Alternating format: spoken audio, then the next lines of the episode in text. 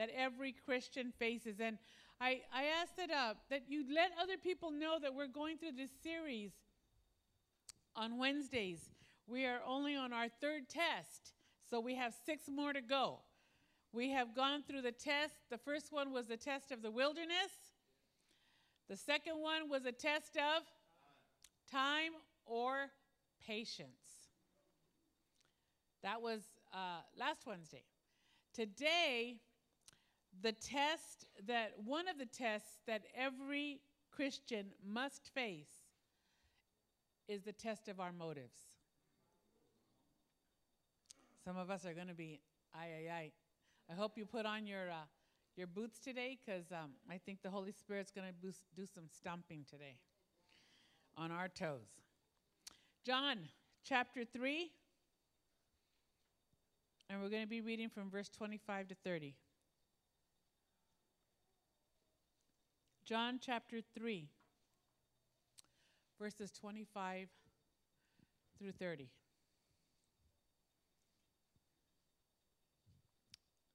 When you have it, say amen. amen. Okay. John 3 25 to 30, and it reads like this A debate broke out between John's disciples and a certain Jew over ceremonial cleansing. So John's disciples came to him and said, Rabbi, the man you met on the other side of the Jordan River, the one you identified as the Messiah, is also baptizing people, and everybody is going to him instead of coming to us. John replied, No one can receive anything unless God gives it from heaven. You yourselves know how I plainly told you, I am not the Messiah. I am only here to prepare the way for him.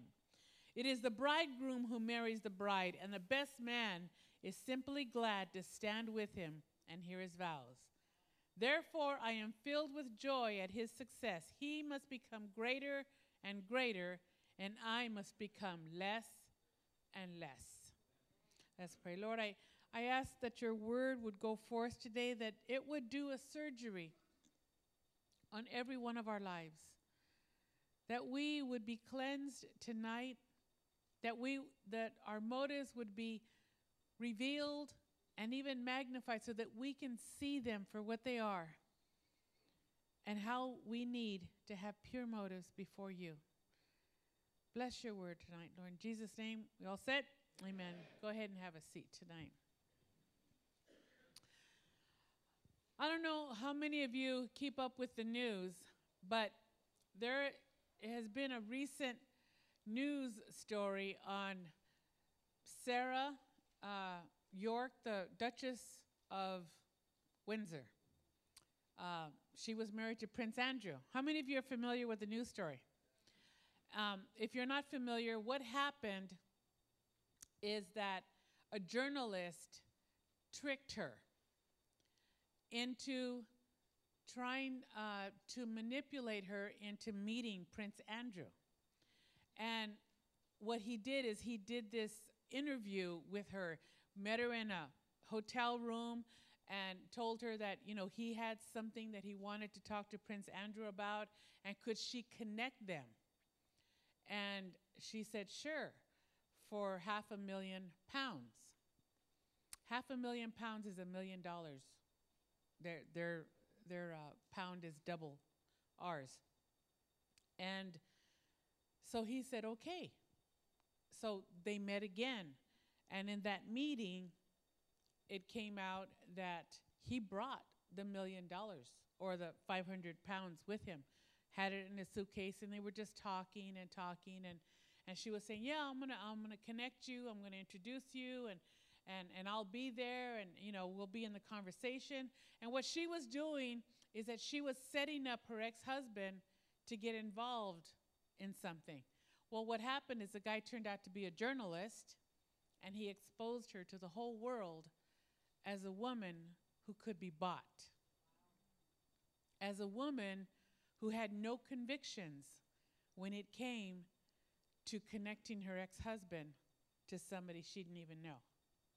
She became a woman who began to see the spiraling down effect of someone who had impure motives.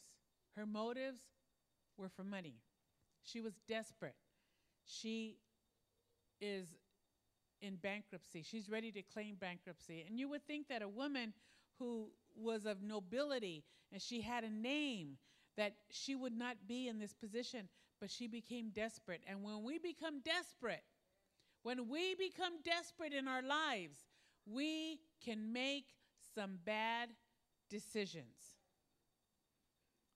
And that's what this message is about today our motives. Because whatever is in our heart is going to come out in our decision making. Whatever motives are in our heart will be revealed through the decisions that we make. So today we're going to explore the test of our motives. Why do we fast? Why do we pray? Why do we give? Why do we even sacrifice? What are the motives for why we do what we do? Are any of the things that we do to seek the glory of men? To get a pat on the back? To say, good job? It reveals our motives. Are we fasting to be seen? So that, you know, we walk around like, oh my gosh, I'm so tired and I'm so hungry. Oh, you want to go out to eat? Oh no, I'm fasting. I can't go. I'm fasting. Poor me. Poor me. To the glory of who?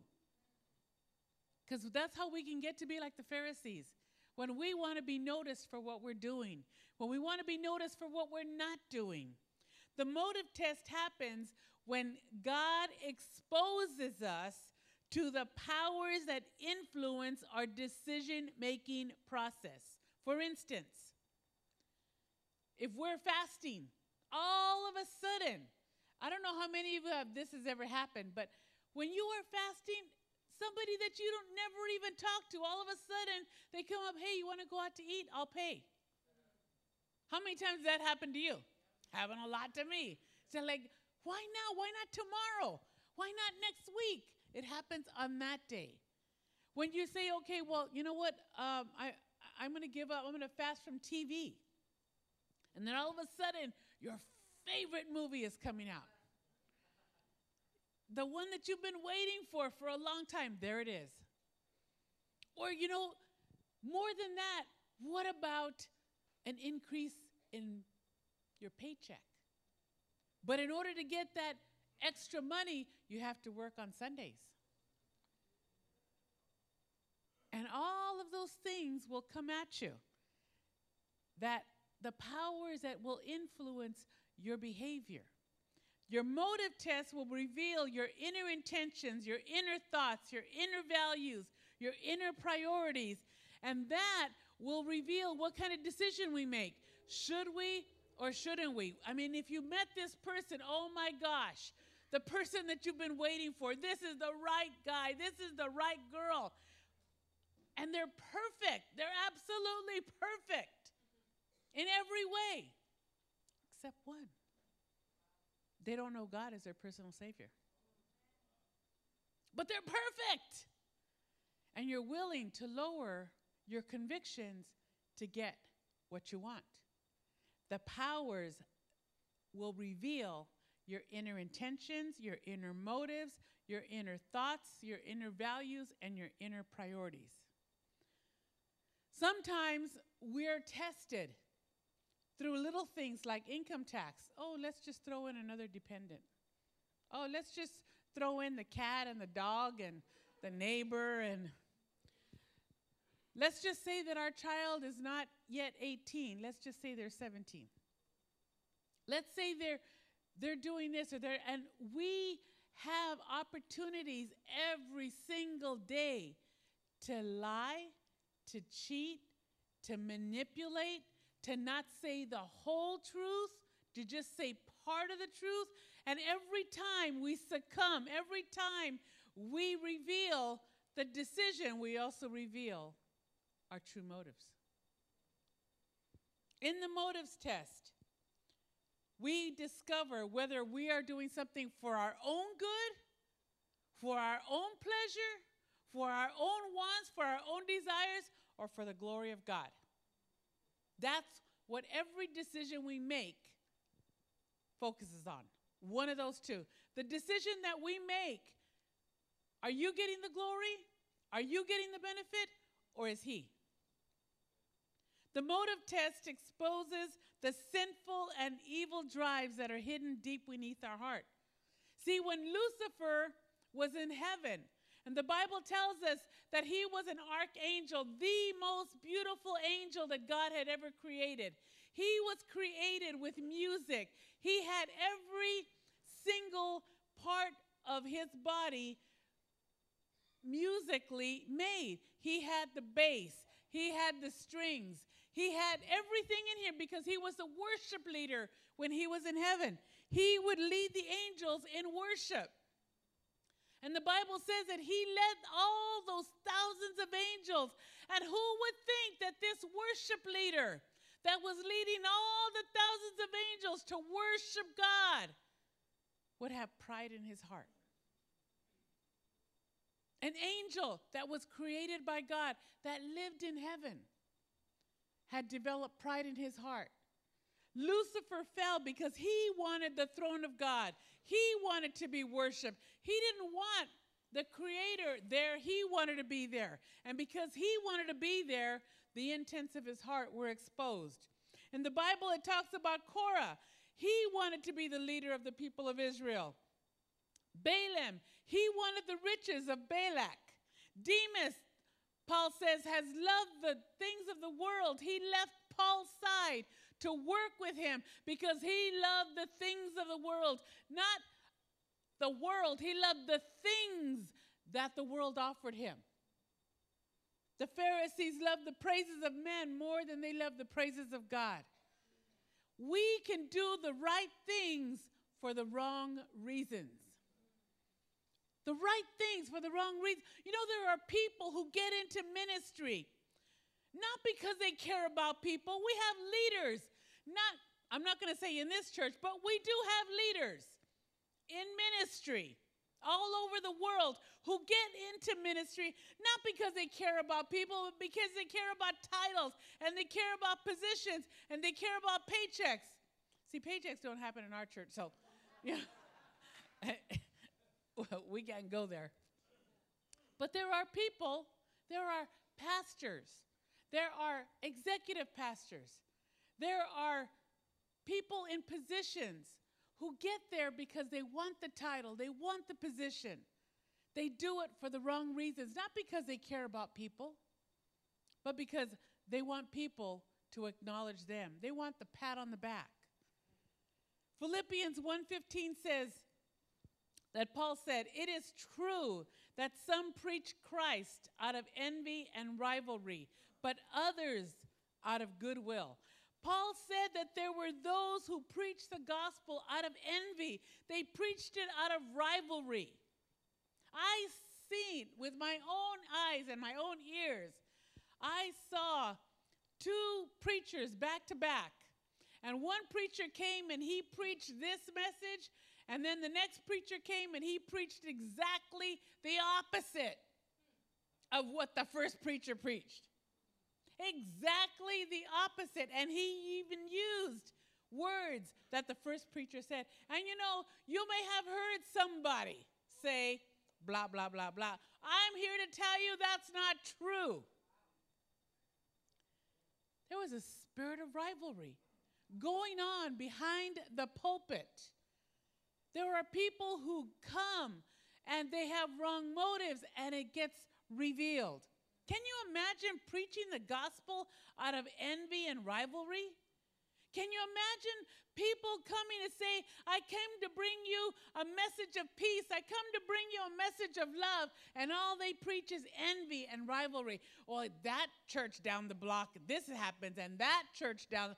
And all they preach is ugliness, and all they preach is, is jealousy, and all they preach is envy. It happens. Why do wrong motives occur? They occur because a person puts their own needs first rather than the purposes of God. They become more important than what God wants to do in their life. Another reason why wrong motives occur is because a person puts their own needs first before the needs of people. People always, always have to be the reason why we're doing what we're doing. Because if people are not the reason, then we're doing it for the wrong reason. You know, I was reading the other day, and, and I had uh, lunch with uh, Nicky Cruz and his wife Gloria, and w- we were talking. Gloria was shopping, and Nicky and I were talking, and I said, You know, Nicky, I read the other day that this man was saying that Jesus did not enjoy discipling, he did not enjoy healing, he did not enjoy preaching the gospel, he did not enjoy going from town to town to town, he did not enjoy doing any of that. And Nicky goes, He's right. And I said, I know. I was so shocked because I was like, I was I felt like this is blasphemy. What do you mean Jesus didn't enjoy healing? He didn't enjoy discipling. He didn't enjoy mentoring. He didn't enjoy any of the things. What what do you mean he didn't until I got to the last paragraph? He said he didn't enjoy the work. He loved the people. That's why he did what he did. That's why he was surrounded by people and he loved them. That's why he was able to continue to do the healings and continue to uh, fellowship and bring the gospel in different ways. That's why he was able to disciple these men because he cared about the people. His motives were pure. He didn't care about all the things that the people wanted to do. They wanted to make him king. They wanted to just do all of these great things. And he says, No, no, no, no, no. That, that's, that's not what I came for. I came to seek and to save those who were lost. And when we begin to lose those motives, when we begin to get focused on other things rather than people, we're going to lose the right motive that God called us to have. Sometimes, with the wrong motives, we can desire to be the center of attention, even if it means somebody else gets kicked to the curb. You ever been, a, you know, uh, I was at a, um, a hot dog place the other day, and there was a whole group of young girls in front of me, in front of me and, and this pastor's wife, and we were standing in line waiting for, we had to order a hot dog. This is one of those special places. I don't eat hot dogs, but at this place I do. So we were standing there, and have you ever been around a whole bunch of girls that were just really wanted attention and who really laughed like so fake? Girls know what I'm talking about. Guys, you have no idea. You go for the laugh. But girls know what I'm talking about, right? They're just like so fake. It's like I wanted to tell her, you know, come on. Stop. You know, it was like so forced. And just like a real giddy kind of a, a laugh. And because there were a lot of young guys there too. So they were young and the guys were young and they were putting on this big old act. And they all wanted to be the center of attention even if it meant that somebody else wasn't. And there was a girl that she was just real quiet. She's very homely. All the other girls were not, but she wasn't. She was just real quiet, didn't say anything. And these girls were willing to be the center of attention at the expense of their friend because they, they were like pushed her to the curb. When we begin to have self ambition, when we begin to want influence, when we begin to want title, when we begin to want power, when we begin to want wealth, our motives become impure. Some of us have dreams of being known, of being seen, of being admired by many. But there's problems that come with wrong motives. These are the problems. Problems are is that we begin to manipulate people for our own advantage. When we have wrong motives, we can manipulate people and you know what? Women are good at this. Women, I'm talking to you. Women are good at this. Women know how to manipulate circumstances from way back, starting with Eve, going on to Sarah. I mean, you have a whole bunch of women that know how to manipulate. And unfortunately, that still stays today. It's still here today. When we have wrong motives, we begin to manipulate our spouses, we begin to manipulate our children, we can even manipulate our friends for our own advantage when we have wrong motives. Another reason another problem with the wrong motive is that we begin to mistreat people for our own advantage. And you know, if you go on YouTube or it's hit the news of how many uh, young girls are getting into fights and they put it on YouTube, it's filmed. They just decide, okay, well, let's just beat up that one. And they just go and they just start beating her up just so that they could have the advantage of being on YouTube where they can get a little famous, where everybody gets to know their name in school. Guess what they did? You seen all that on the news? You seen it on YouTube? They mistreat people for their own advantage. Like, you know what? I could beat this one up. And they do. We, a problem with the wrong motive is that we steal the glory that belongs to God. God says, I want them to look at you and your works and glorify me in heaven, not look at your works and glorify you. Sometimes we tend to listen to everything good that's all about us, and then we, you know, we begin to um, believe our own headlines. We begin to believe that we are as good as people say we are. We're never that good. We are not that good. But when we begin to believe everything that people tell us, oh man, we could walk, we don't even have enough aisle space for our heads. It's like being too big. Like, don't you know who I am? Don't you know what I've done? Don't you know what I'm doing? And we begin to walk around thinking that the glory belongs to us, whereas it belongs to God. But there's another problem with wrong motives is that we can steal the glory that belongs to other people. We can take the attention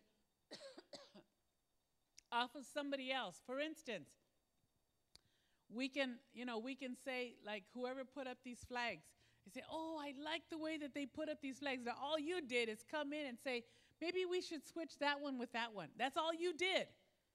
And so somebody comes in and, wow, I like, I like the way they did the flags. You know, oh, well, thank you. Thank you. I, you know, you did that? Well, yeah, you know, I helped direct. You did one thing, but you want to take glory for the whole thing. Sometimes that happens at jobs. You want to take the glory for what's taking place at your job. And you only had that much to do with it, but you want to take all the glory. Wrong motives. We have a, a, a problem with a wrong motive when we're selfish in our heart. In our heart. We limit our willingness to serve or sacrifice. There are some people who they're on the schedule to either serve as an usher or to serve in security or to serve in children's church, and they're on the schedule. But when we have wrong motives, we come in and say, oh, can't do it today because I just don't feel like it. Or I didn't come dressed to work with kids. Or I need the service more than I need to work with kids. And we have all these excuses. I think if I called Gina up here, she could give you a book she could give you a list of the 101 ways to say no to children's church. Some of you have made them up. We limit our willingness to serve or sacrifice because we only want to serve where it's going to be noticed. We only want to serve when it's going to be an advantage to us. And those are impure motives. There are people who are who look willing. I mean, you really look willing but you still have wrong motives because we're willing to give. We're willing to put our finances in the offering as long as God repays us for our giving. We're willing. Okay, but where's, where's my kickback? it's been two days. I just put in $5. Where's my kickback? I mean, you said you were going to give it back to me. Okay, I'm waiting. We're willing wrong motives. We are all willing to serve as long as people notice us, as long as people give us praise. There is no praise when it comes to working in security. There is no praise when it comes to doing hospitality. There is no praise when it comes to working with children. There is no praise when it comes to cleaning the church. There is no praise to go out in the middle of the day and evangelize. There is no praise at doing things that are behind the scenes. And that's why there's a lot of people that don't want to do that. They want to do whatever's going to be noticed. They want to do whatever somebody's going to admire and say, Wow, did you do that? yeah. Shucks. And you get all false, false humility. All false humility. People are willing to sacrifice as long as they have an advantage in the sacrifice. Willing to worship. Sometimes we're willing to, you know, there's people who don't come for worship. And you know why you don't come for worship? You come late continually and you miss worship because you haven't felt anything in worship. You think that I'm only going to worship if I feel something. And if I don't feel anything, I'm not going to worship.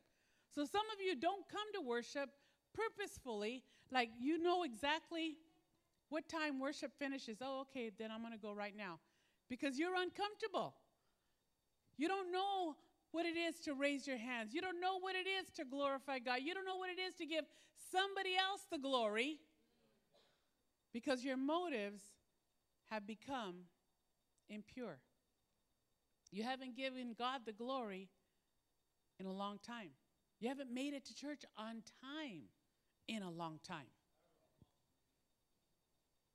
You don't feel it, you don't want to worship. That's an impure motive. Impure, improper motives cause us to compromise the values that are supposed to be guiding us. Improper motives cause us to be separated from God's presence. When we don't have the right motives for coming to church, we're separated from God's presence. We wonder why we walk out the same way we walk in.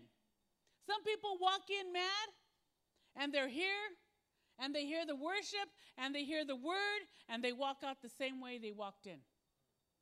No difference. And you're wondering, man, it's this church. I'm not getting fed. No, it's the motives. Improper motives cause us to be separated from God's presence. Improper motives cause us to be separated from God's favor. We're wondering, how come I'm not getting blessed? They're getting blessed. She's getting blessed. He's getting blessed. What about me? What about me? And we go to God and say, Well, look at what you did for her and look at what you did for him. Anybody ever have any kids that do that? How come she gets more food than me? How come her shoes cost more than mine? How come? And we, the list can go on when you have kids, but we do the exact same thing when we're adults. God, how come you blessed her? Why did you bless him? We have improper motives. And then we find ourselves separated from the favor of God and wonder, what is happening? Improper motives cause us to be less than what we could be because we don't reach our full potential. We have impure motives, so we can't keep following the Lord on the path that He has designed because our motives are trying to get everybody's attention to what we're doing. Improper motives will cause us to have success, but it'll always be temporary. It won't be the long term, it'll just be temporary. Temporary. Have you ever heard those 15 minutes of fame? You get five. That's all you get. Because you're trying to accomplish and do something in your own strength where God's not getting the glory. And improper motives can actually cause us to be lost. There are people who don't get what they want, and so they like, forget this. And they they leave. They not only leave the church, but they leave the Lord because they don't get what they want. And ultimately, it causes us to be lost. So, what are the advantages of having right motives? The advantages are that God is glorified by our actions. He is glorified by what we do. God's purposes are fulfilled in our life. Other people are blessed by what we do, and our heart and our spirit are pure and uncontaminated. So, what are the motives that we need to have? We need to have a motivation to be pure in heart. Some of us really need to be pure in heart when it comes to our jobs, when it comes to the places where we go to school, when it comes to the, the people that we surround ourselves with, sometimes even our family. Our motives need to be pure because they're going to be tested. We need to be motivated by a desire to be obedient, motivated by a desire to develop an attitude of a servant. Can you pick up that paper? Sure. Like instead of saying, "Well, what about you? Why can't you do it? What's wrong with you? Did your hand break?" In our head, we think like that. We, sometimes we don't say it, but we think it. And if we think it, it's the abundance of our heart.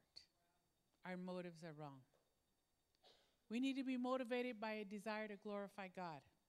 See, John the Baptist, the scripture that we read, he was glad just to hear the voice of the bridegroom. He just wanted to hear the voice. He spent his whole life pointing others to Christ. He spent his whole life saying, Don't look at me. I'm not the one. And he would back off and he would say, You know what? Don't, don't get all up into me. It's not me. I'm only being the forerunner. I'm only being the trailblazer because somebody's coming after me that is going to be so great and so mighty that I can't even tie the sandals on his feet. He didn't want any glory. His motives were pure, but he had people following him. He had men who were willing to do whatever he said. And when they came to him and said, You know, that guy, the one that you said was the Messiah, he's over there on the other side and he's baptizing people, and now they're all going to him. What about us? And John said, I told you I wasn't the Messiah. I told you I'm not the one. I'm just the best man. I'm not the bridegroom. I was just happy just to hear his voice. I'm happy to just be in his presence. Don't get lost in following me, follow him. John was willing to lose so that Christ could gain. And, you know, when we look at John's life, the way he died, he died alone. And he died under the mistreatment of jealousy because he spoke the truth. And so somebody lied and he got beheaded. But John is called the greatest prophet by our Lord Jesus Christ. The greatest prophet, the greatest man ever born of a woman. That's who John was. Every single one of us are going to go through motive tests every single day. You were tested before you came here. You're tested every time you talk to people. You're tested when you're asked to be obedient. You're tested with your spouse. You're tested with your children. You are tested every single day. And your decisions of what to say and how to think and how to act reveals our hearts and exposes our motives. What has God been exposing in your life lately? Have you picked up an attitude? Have you picked up, you know, uh, an impure motive? I'll just go along with this until I don't feel like it. Sometimes it takes a while, but those of you who are in the home, your motives are discovered. It may take a while, it May not happen overnight, but your motives always come out. Always come out. I mean, I've never lived in the home, but my husband was there 26 and a half months. He told me every story. You think that you're pulling a new game? You're pulling an old one. Same wrong motive, but an old game. Just an old one. You think you can hide the candy bars underneath your bed? You think you can get up in the middle of the night? You, you know, all those little games reveal your motives. But the same thing with the people in the church. When you're asked to serve and your impure motive comes out, like, I don't feel like it. I don't want to. You can't make me. You don't pay me. You don't do that. And, and we have an attitude. Our motives are being exposed. I don't know what God is doing in your life. I know what God is doing in my life when it comes to my motives. And I check myself. I check myself. I don't want my motives to cause me to go down a path of envy or jealousy or rivalry or anything that would not give God glory. Everything that we do has to be able to say, God, you get the glory in this, not me. Not me. So I want you to bow your heads tonight. And I want you to think right now. Maybe it's in your relationships with your spouse, with your coworkers, with your children. Maybe it's a relationship here with another member in the church. Maybe it's in your finances. God will always test your motives. What has God been testing in you? What does He want to purify in you? Because you keep going through the same test and you're wondering, why do I have to keep on going through this? He tests you in your attitude, He tests you when you're negative. He tests you to reveal your heart, your true motive. And anything that is not pure, God doesn't want a part of. He wants a part of you, but He wants your motives to be pure. And if you're here tonight, you say, you know what? I need prayer for my motives. I, I see them for what they are. And I know that they need to be a little bit more cleaner. Raise your hand. I'd like to pray with you this tonight. God bless you. God bless you. Why don't you stand with me tonight? Almost all of you raised your hand. And the only place to get purification is here at the altar. So as Louise plays, I'm going to open up the altars for you to come tonight and to ask the Lord to purify and cleanse any motive that you might have and let Him do the work that He needs to do.